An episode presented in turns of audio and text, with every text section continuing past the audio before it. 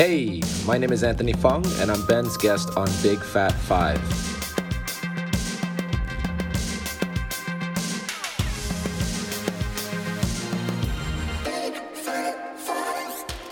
What is up? Welcome back to Big Fat Five, a podcast financially supported by Big Fat Snare Drum. This is a re-airing of a now archived episode that is no longer available on our main feed. Well, now it is, from the dark times before we switched to our current format. But you can still go find all the archived episodes at bigfatsnaredrum.com. I've revamped this one and added a little music, so it's kind of how I always wanted it to be presented anyways, but I chatted with Anthony Fung, an incredible drummer and good buddy based in Los Angeles, about the five records and subsequent drummers that will finally get you into jazz. I first saw Anthony play at the now-defunct Blue Whale in Los Angeles, and we eventually became friends. He's an incredible drummer, and I knew he'd be just the person to answer all my elementary questions regarding jazz drumming.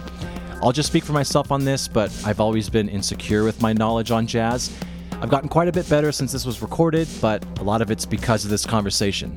And while I do play a song clip from each album during our chat, I don't necessarily say which song it is in real time because I didn't add those tracks until just now.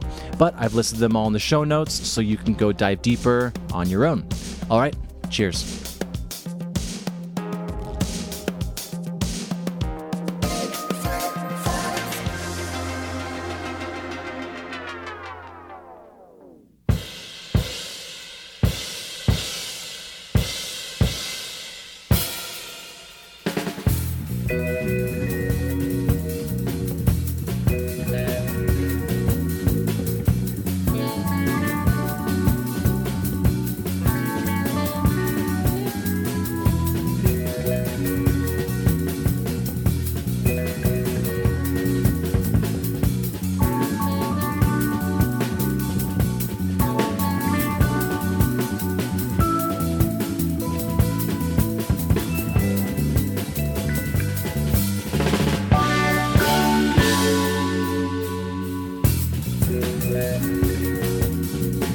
Before we get into the jazz drumming records, can you tell me a little bit more just about your history as a drummer?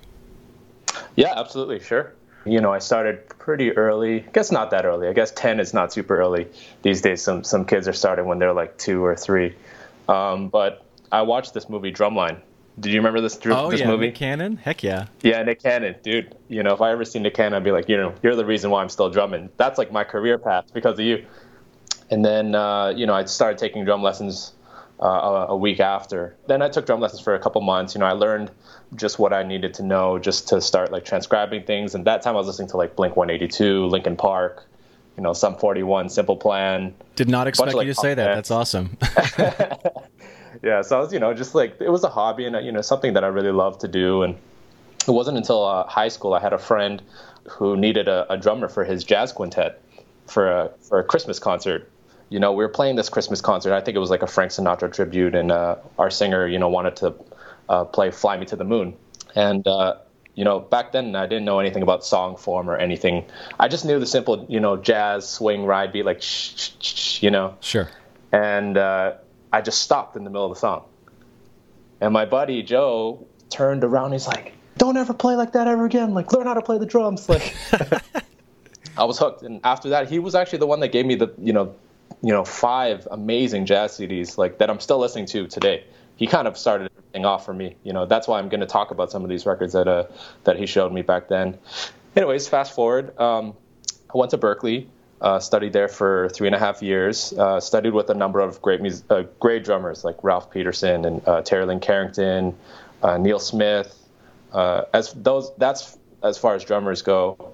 I also studied with Danilo Perez, great pianist.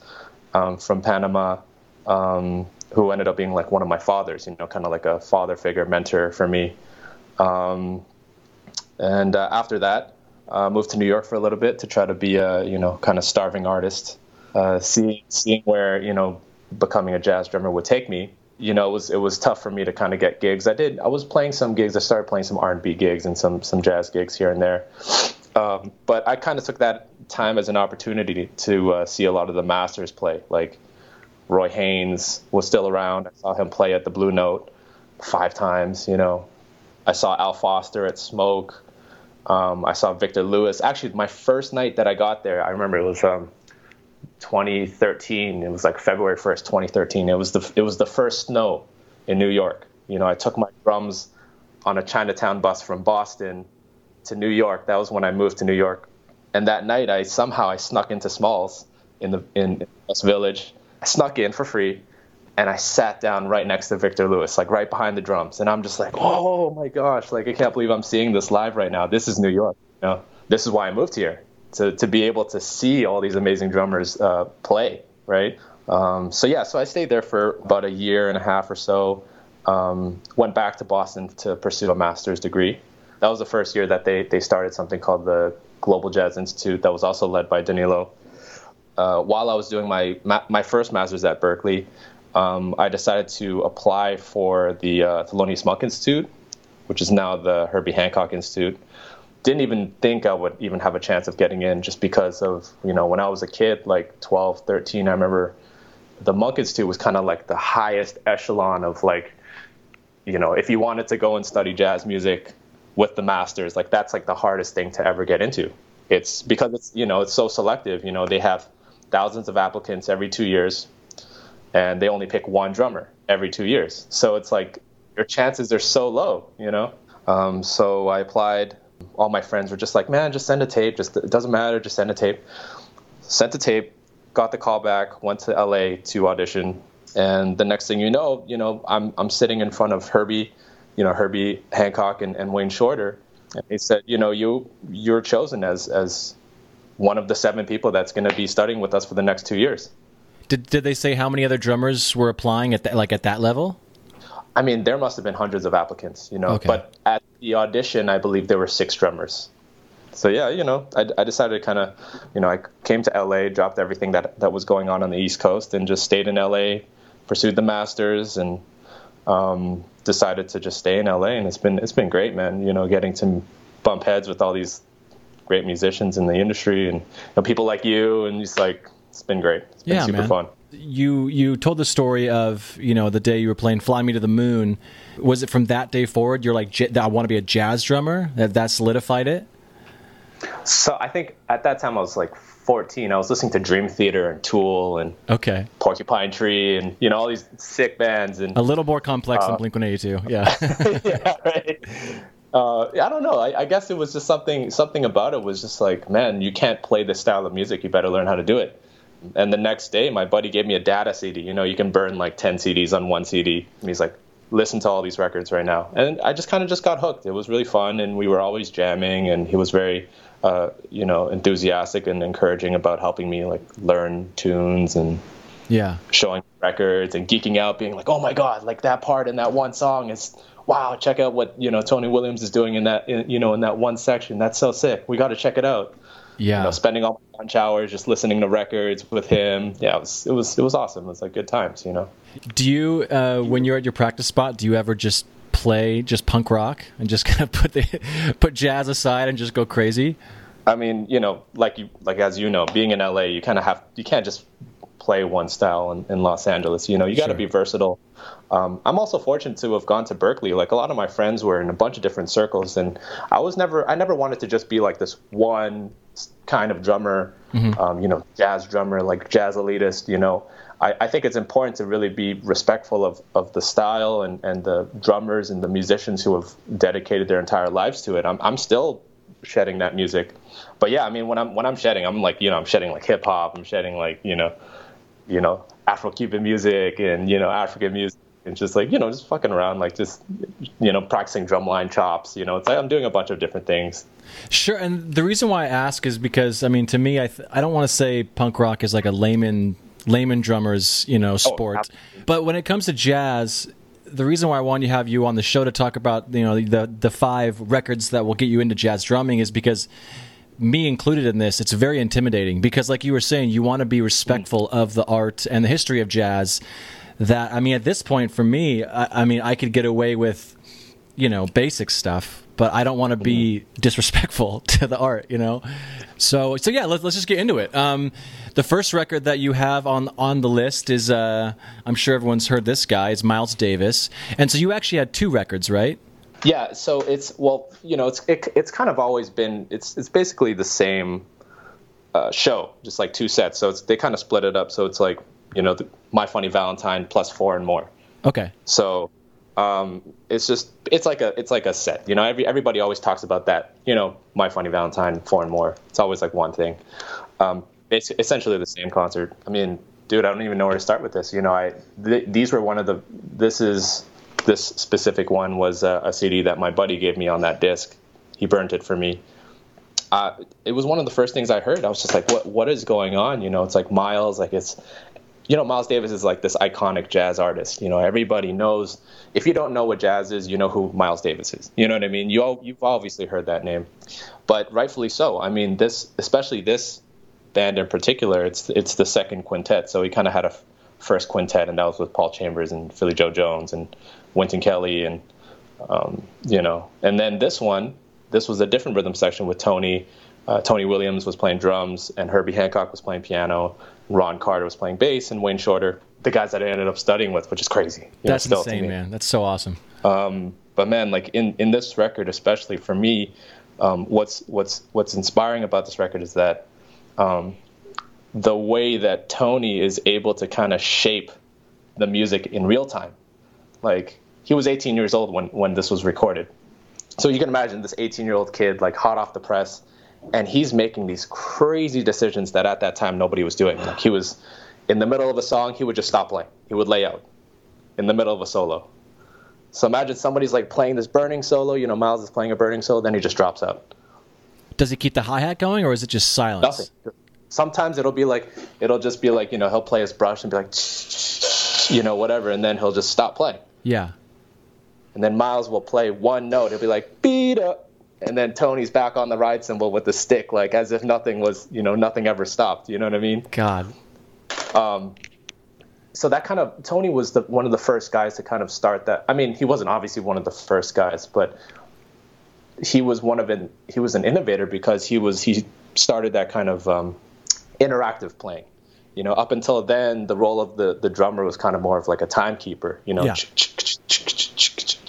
But Tony was play, like, yeah, just like a bang, bang, bang, bang, bang, you know, like hitting crash cymbals, like dropping bombs, like, you know, when he takes a solo, it's like you know, everything's completely free, you know. So Tony, man, he was the man, you know. Till this day, everybody's still trying to emulate that sound, and he's so iconic, super iconic. And again, everything I say in this podcast will sound probably ill-informed, but for me, when I think of Tony Williams, I think of that right hand. He is so fast. It's his finger technique is insane. Like, he has like five people on one ride cymbal. You know, it's like, I don't believe it.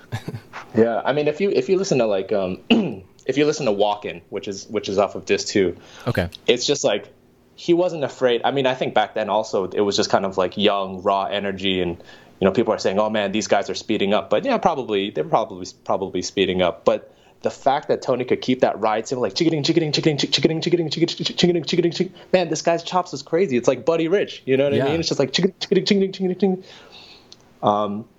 And if you watch any of his clinics, you know, on YouTube or anything like that, he plays a lot of singles and doubles. Like, he's literally just playing singles and doubles, and he'll build an entire drum solo just doing singles and doubles. And then the next thing you know, it's like, is this jazz or is this fusion? You know, like, he just starts, it doesn't matter. It's just his musicality kind of speaks for itself. In particular, one of the tracks that is super important to me was Stella by Starlight. Okay. And that track in particular, there's a moment, I believe it's like, you know, after 2 minutes or so, where it's like one of those moments where Tony drops out, and then Miles plays beat up, and Tony goes on the ride cymbal, and some guy in the audience was like, yeah, like screeching, like yelling.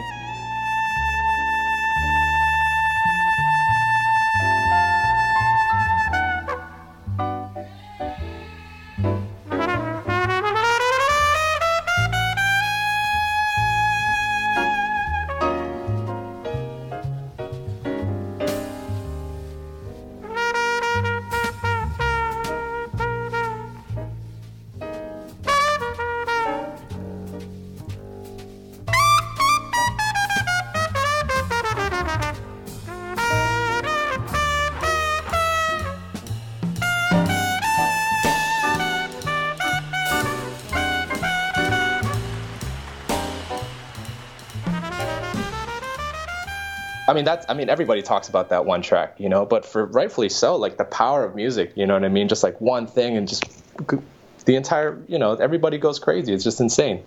I mean, and yeah.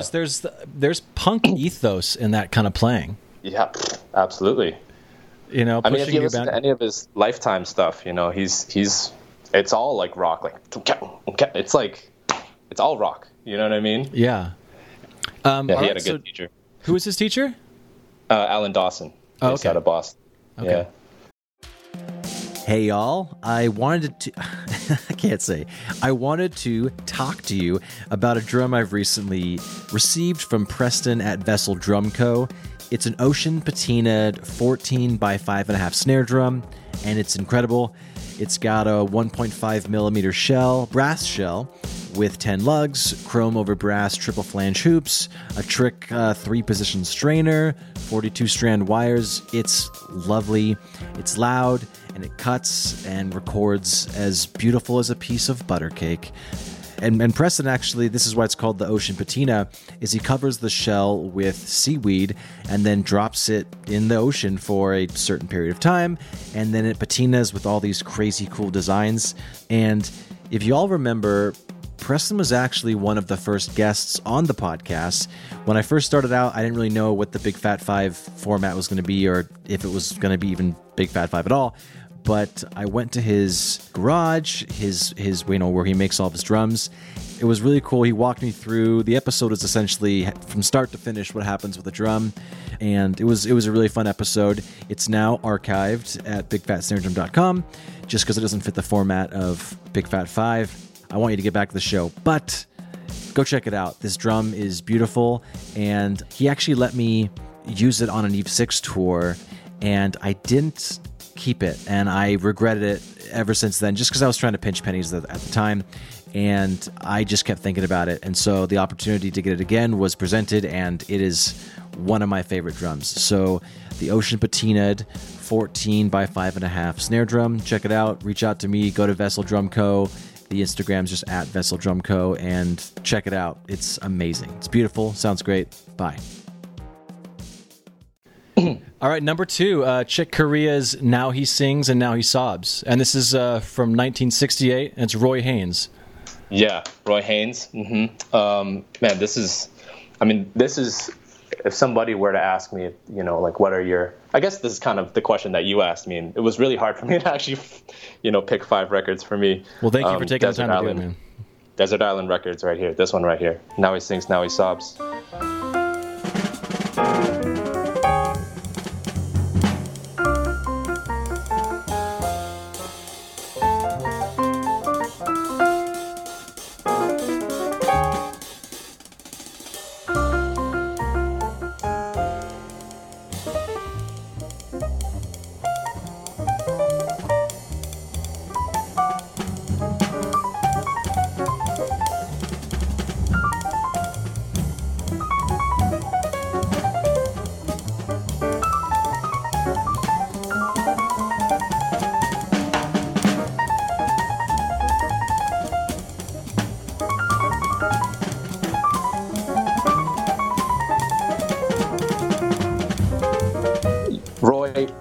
You know, he's still, first of all, Roy is still going strong. I believe he's 95 years old now. Oh my God. I mean, throughout the lineage, if there's no other drummer that's played with, you know, Sarah Vaughan and then played with Charlie Parker and then, you know, going through the ages and Chick Corea, and now he's still playing at the Blue Note. Like, you know, of course his health is not great, but man, he still plays as if he was 20 years old, 18 years old. He's still playing his ass off, man. This guy is insane.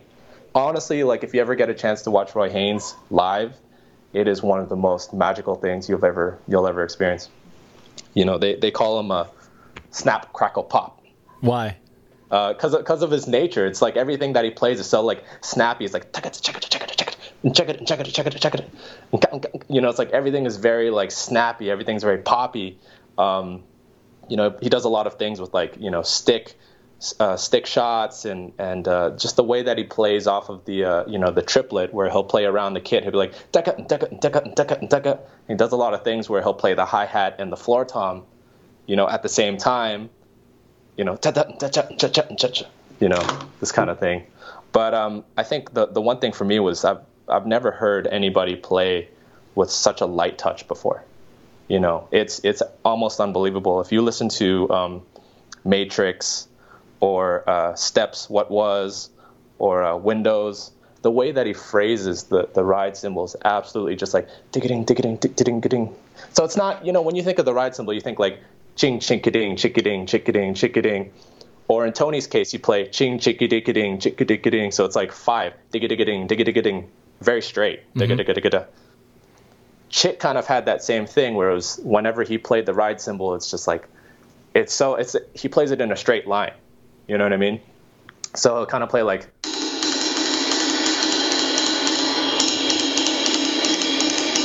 straight. It's not like, you know? Yeah, yeah. But it's very light. He's got that light touch. It almost looks like he's like, it almost sounds like it's like a pencil, like touching a cymbal. You're like, it's just light. It's just like, yeah, like that's easy. That's the hardest thing I think any drummer can agree is to play with control with low volume.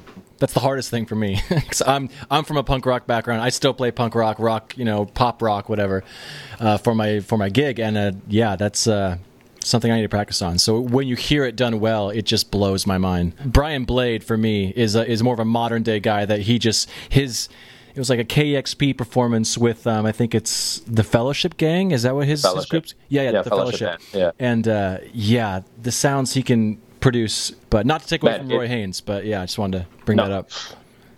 I mean, yeah, I wanted to also talk about Brian too. I mean, so many drummers, like I can go on for days. I mean, Brian is like one of my heroes as well too. He could be an honorable mention. Yeah, he could be an honorable mention. But Roy Haynes and Jack DeJohnette, they're like, it was maybe after, I don't even know what the occasion was, but maybe it was after a concert or after some gathering or something, and they have all their friends around, and Roy and Jack are just like trading off tap dancing on the floor, like, you know, like battling, you know. Wrong.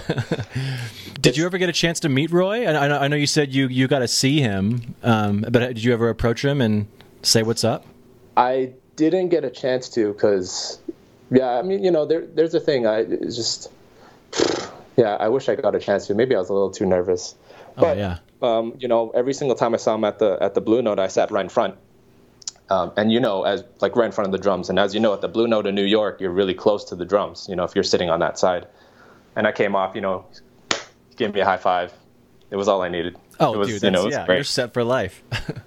I'm set for life. And, I mean, the biggest respect is to study these guys and listen to their records and play along to their CDs and learn the ins and outs of their vocabulary. I think that's a high respect. And for me, like, he's always going to be one of my heroes, no matter what. So that one day that I do get to meet him, of course, I'm going to be like, man, Roy, thank you so much. You know, can't thank you enough. I don't even know where to start. Maybe I'll bake him a cake or something like that. You know?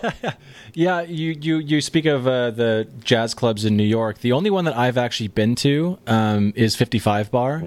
Which nice. Is, I love 55 Bar. Yeah, when that place is packed out, that's a fun spot. And when I say packed out, it's like when there's 25 people in there. Exactly, right? All right, so Chick Corea, Now He Sings, Now He Sobs. Next one is, and this is one that I'm assuming people thought was going to be on this list. I mean, you mention any drummer, they'll, you know, when MTV Cribs, they have like, oh my God, Al Pacino, Scarface. You know, it's like everyone has Scarface. Everyone loves John Coltrane's "A Love Supreme" with Elvin Jones on the drums. I mean, if you don't mention Elvin Jones relatively all these drummers that I'm talking about were considered at that time modern drummers. You know, I could have went back and we could have talked about Kenny Clarke and, you know, Papa Joe, and those obviously those guys hold a very special place in my heart. But for me, these are the ones that, you know, I kind of, you know, were exposed to at a young age, and these are the ones that spoke to me. So Elvin Jones was like, he's just one of those guys that everybody has to know who Elvin Jones is. Everybody has to know like what that like triplety, like laid back swing, but not slowing down feeling sounds like, you know what I mean? That kind of lazy, but, you know, that rolling three sound. It always sounds like if he's playing like in 4/4, it almost always sounds like he's still playing in three. He does a lot of things where, you know, he'll play triplets in between his snare drum, and I mean he did a lot of press rolls, like going into a big downbeat. And a lot of his playing was shaped through McCoy Tyner. And I speak about this record in particular. You know, obviously there are a lot of other recordings with this particular quartet. Man, McCoy on this, you know, he does this thing where they be playing, and every 8 bars, he just, you know, McCoy be like, you know, McCoy play this really strong downbeat, you know, with the fourth, you know, like really strongly. And every time he played that shit, Elvin would smack the cymbal like a bomb, like push, you know, and that's why it was so, it just hit you every single time they're playing. It just felt like this tribal feeling, you know. Elvin always had this tribal feeling to it, and you know, he was very hip. He was hip to like Afro-Cuban music and West African drumming, and I mean, this guy was hip. I guess he was also known as, you know, on the first track of A Love Supreme, it's called Acknowledgement, and he plays like this famous like Elvin Jones mambo. So everybody knows mambo like, you know,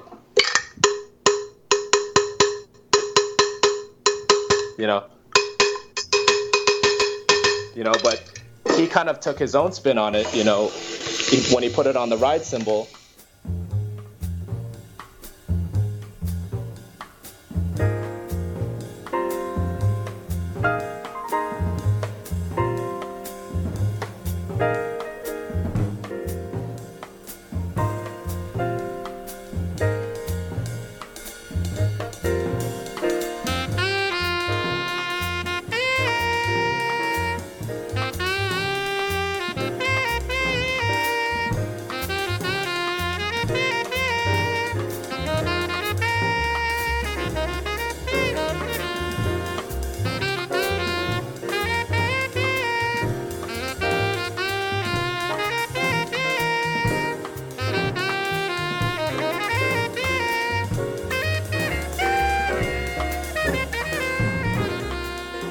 Like very like laid back, but it's you know, that's why it's called the Elvin Mambo, you know, Elvin's Mambo. It's like, it's his thing, you know what I mean?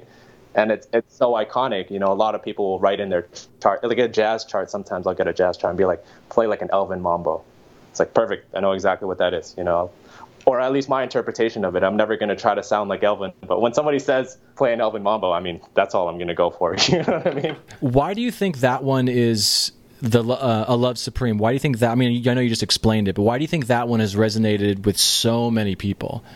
I think at that time, you know, in a lot of interviews, and John was talking about searching for this spiritual place, you know, with I don't know if you know the story, but the story goes like, you know, John, you know, Coltrane at the time had a, you know, big heroin addiction, and when he finally realized that he, you know, because he was starting to lose gigs and he was in Miles's band, and he was an addict at that time. So he went back home and he just went cold turkey. You know, I don't even know how long it took him to get clean from that. I don't know the ins and outs, but the basic story goes, you know, he went cold turkey, and his wife at the time was, you know, helping him, like giving him food, and he would just lock himself in the room in his house. And at that time, during that time, when he was going through rehab by himself, he wrote this suite. This one right here, Love Supreme. So when it came out, he had a full, you know, 4-part thing, and he was just like, you know, we got to go into the studio and record this. And I think it was at that time he just had so many emotions and so many ideas that he wanted to say through his horn, that it was just all all the lines were just trying to come out all at the same time. And he wouldn't have been John Coltrane without McCoy Tyner, without Elvin Jones, without Jimmy Garrison and all these guys. Like, they were part of his sound, especially Elvin. You know, the fact that these guys, like, they would just keep going, you know what I mean? It's almost as if live or die, basically, with these guys, right? So when you listen to this record, you kind of have to listen to it all the way through, but it feels like they're reaching for something, you know what I mean? It feels like they're reaching for, like, whatever spiritual place that they were going for. And I think that's why it resonates with so many people, because when people listen to it, they're just like, yeah, like I feel like maybe I don't know exactly what's going on. Coltrane's playing all these like fast lines, and Elvin's like hitting all these bombs, and McCoy's just like going in deeper and deeper and deeper, but they feel this kind of essence when they listen to it. I think that's why it's such a spiritual record for a lot of people, really, for myself included. I mean, I remember being 14 years old and listening to it on the bus to school and just being like in my, like, wow, like what's just my mind being blown. Just like, wow, like what am I listening to? Is this jazz? Like, what does it mean? Like, what's the purpose of playing jazz? Like, what is it, you know? That's a, yeah. I mean, that's a very good answer to that question.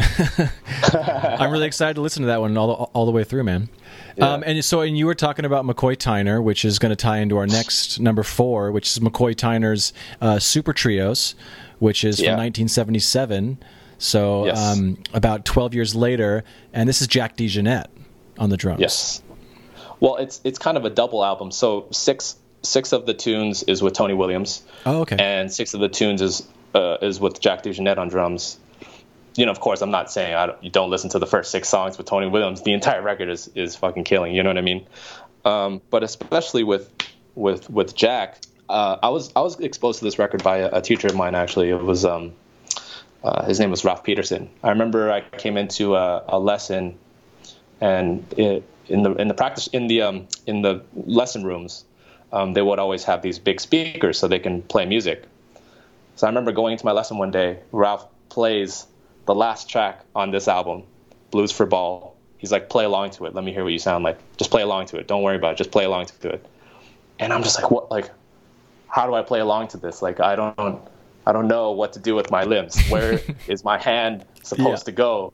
Like, what is my foot supposed to do? Like, where am I supposed to fill on the drums? You know? He's after he's like, man, what do you feel about that? I'm like, man, it was all over the place. But he's like, man, but it was killing, right? I'm like, yeah, like who was that on drums? He's like, that's Jack DeJohnette. And he, you know, Ralph would always talk about this kind of like washing machine kind of feeling, like this rolling, you know, all these drummers I'm talking about all have this like rolling kind of feel. But when I think about Jack, it's kind of like a painter. He's painting. He's kind of just like, he'll just like play. It's very rolly. Like he's kind of like a rolly drummer, so he'll play a lot of doubles. But for me, it's hard to study somebody like Jack because it's almost like you can't transcribe it. I mean, you can. It would take a very long time. You can. I'm sure you can. But I personally haven't spent the time to because it's just too crazy. I would just rather get the essence of it. Like for someone like Elvin, which is still very hard to transcribe, you can still kind of notate some of his stuff. But for Jack, it's so unexpected. Everything he plays is so unexpected.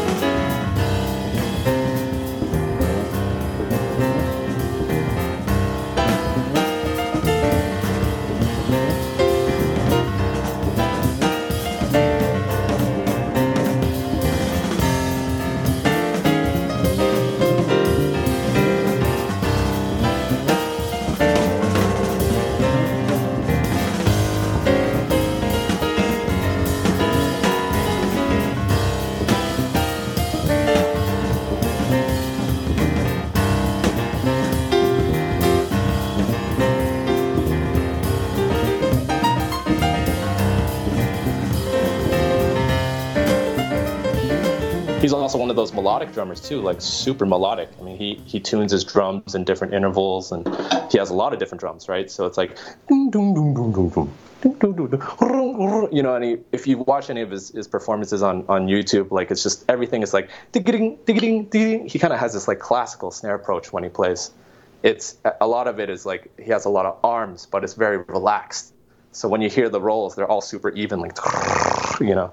So I mean that's why I love Jack, you know, especially on that track Blues for Ball. Like it's insane. This I mean it's almost like a wave of sound, but it's you know, once you hear it, it's kind of funky, like you know, and he just plays all these rolly things, and it's just great. It's great. Well, no, this is why I'm stoked to have you on, because a lot of times, again, I'll include myself in this, when I listen to jazz, I don't know how to decipher it. Like I definitely am hearing the different drummers' styles, but until I like listen to what you're saying. I hope our listeners do this. You know, listen to exactly what you're saying about Jack, then go listen to it and be like, oh, okay, I get it now. Because it's like they are hearing how he's different, but until you take away the intimidation and actually have someone be like, this is why he's different. Do you understand now? It's like, oh, totally, I do. I think to a lot of people, they just don't know what to look for in jazz. So it's fun to hear someone who knows about it. And this one, too, the McCoy Tyner, the Super Trios, I noticed the drums are mixed higher in the mix, too. Right. And if you listen to Moment's Notice, and that's on the Tony side of the record, Tony Williams, it's just drums and piano. And if you want to hear the drastic difference from Four and More, My Funny Valentine to this record, you really hear it. I mean, he's fucking going for it. Like, you know, it's like Billy Cobham, like that kind of like Dennis Chambers, like that kind of drumming. It's just like he's like crashing everywhere, just like very bombastic, like, but controlled, very controlled, of course, at the same time.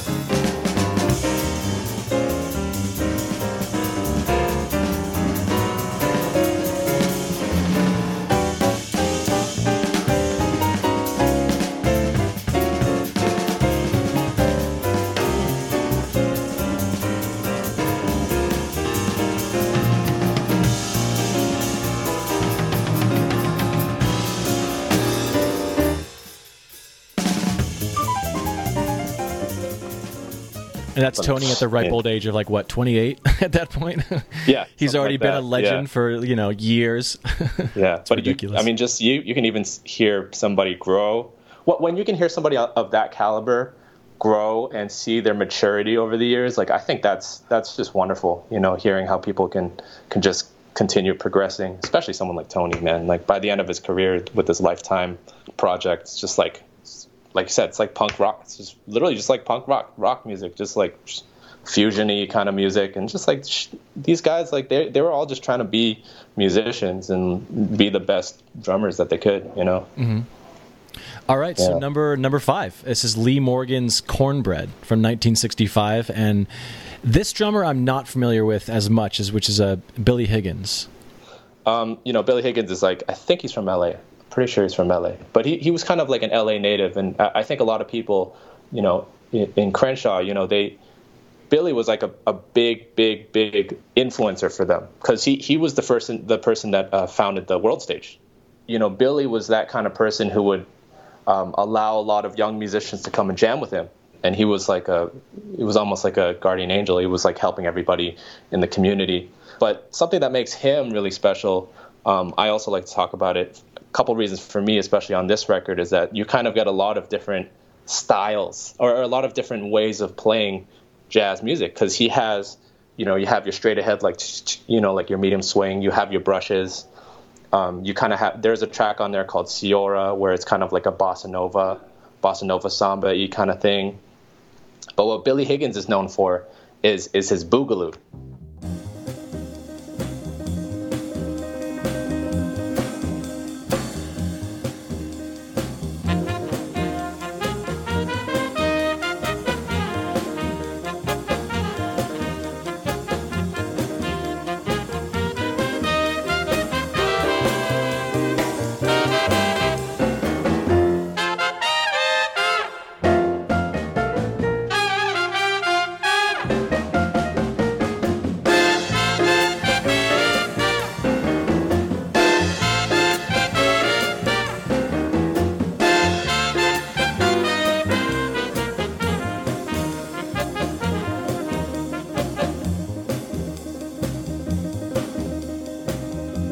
You know, all these drummers were known for their swing pattern, and Billy was known for his swing pattern being very straight. Another thing, especially for Billy, that was great for me is just the way that he would approach comping on the snare drum. And a lot of not really drummers that are trying to get into jazz, it's almost like their left hand is like an auxiliary. It just happens when it happens. You know what I mean? Mm-hmm. So for Billy, it's great because you can kind of, if you transcribe it, you can kind of hear the different beats that he's playing in the grid.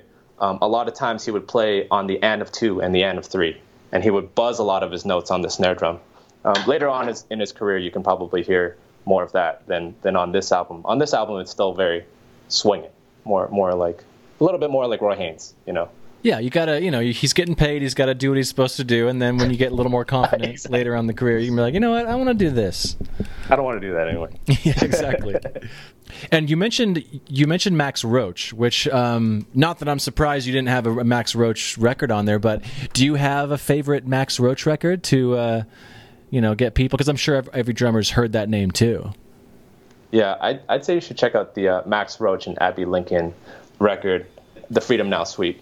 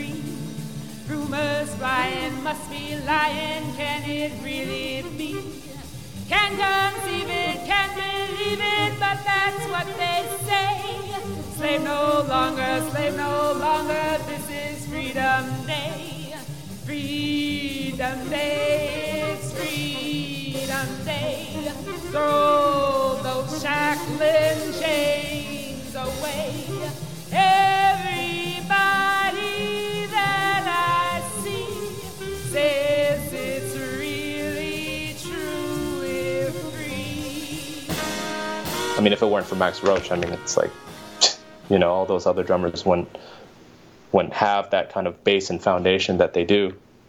And he's another one. He's very great with, if we can put jazz comping between the snare and the bass drum and relate it to linear playing, he was a very linear player. You know what I mean? You can hear his limbs very clearly because you can hear the constant dialogue between the snare and the bass drum. Mm-hmm. You know, and he would use a lot of hemiolas, like 2/3, 3/2 kind of polyrhythms. Mm-hmm. You know, deca deca. Very he's a very clean drummer to me, but very powerful. The other one that I wanted to talk on that I don't really know much about is Art Blakey. Art Blakey was known for just putting together these amazing bands. You know, Art Blakey and the Jazz Messengers. You know, he had all of the greatest musicians. You know, like Wayne Shorter and, you know, Freddie Hubbard and Bobby Timmons, and I can't even think, just like a bunch of people like Terrence Blanchard, and he just had a legacy of musicians throughout the years that kind of grew up in that kind of camp of Lee Morgan camp of playing, you know, just very like they would write the music for Art. And what was so powerful about him is that he was almost like a big band drummer, you know, because he would just lead the band like he was known for a shuffle, like Art Blakey shuffle, like laying it down, you know, fat, just laying it down, using the bass drum. He was mostly known for his press roll. His press roll, like it would just go from 0 to like 10,000 in a span of 2 bars. You know what I mean? Oh, okay. And he would just lay into that ride cymbal, and just like that time was going. Like when you know when he played that press roll and hit the cymbal, that was when you knew that music was gonna. That music's going. You know what I mean? Like the rest is history. The entire concert's gonna be blaring, you know. I mean, that's kind of. I mean, I thank you so much. Tons of great information. Is there anything else you wanted to talk about when it comes to why people should get into jazz drumming? Yeah, absolutely. I mean, you know, I think there's no great way to kind of like prepare yourself to like listen to jazz or just like dig deep into it. Like, you know, the way that I started, I got this book. I'm sure a lot of people do when they want to first get into jazz. I got this book, John Riley, The Art of Bop Drumming. Oh, sure. Yeah. And that's a great book because he kind of breaks it down in a very easy way. And he shows like different comping patterns that were very common at the time.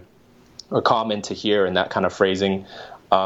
But realistically, with any other style of music, it's really just about getting deep into the history and like listening to records and honing into the ones that you really like. And for me, the way that I learned, honestly, and is the way most people learn is through transcribing and also just sitting down and playing with the records, like literally just playing with the records.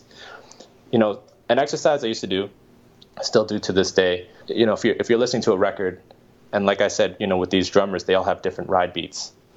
Just play just the ride cymbal, you know, like I would have the ride cymbal set up in my room and just try to play just the ride cymbal. Like what makes this guy's ride cymbal different from this guy's ride cymbal? And I think that'll already itself take care of half the battle. When somebody plays jazz, it's not just one thing. There are so many different ways of playing that style of music. So, I mean, you know, if I were somebody that was, you know, in a punk rock band or in a heavy metal band, or the lines are being blurred these days. You know, jazz drummers are trying to sound more like Steve Jordan, you know, and then Steve Jordan's trying to sound more like a jazz drummer. You know, there's no better time, especially right now, like with the time that we all have doing, you know, if we're not working at home. Check out a record and check out some of these records that I mentioned and try to play along with them and see what happens. You know, you never know. You could possibly get hooked onto something, and that I hope I inspire somebody to, you know, listen to these records and be like, man, like this was a fucking great record, man. I'm gonna keep listening to this and really try to dive deep into Roy Haynes or dive deep into Tony Williams. I hope that really comes through with whoever's listening to this podcast.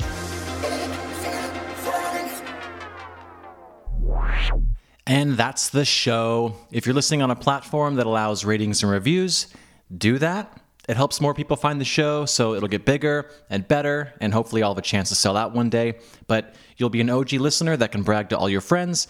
Anyways, why don't you go and check us out at bigfatsnaredrum.com and follow us on all the socials. Just search for Big Fat Snare Drum, and you will find us. The show is edited in part using Isotope RX Audio Editor. It's amazing, so go check that out at isotope.com. And thanks again to Gunnar Olson for the theme music. Also, go check out Anthony's own music wherever you stream music by searching Anthony Fung. His last name spelled F-U-N-G. Bye.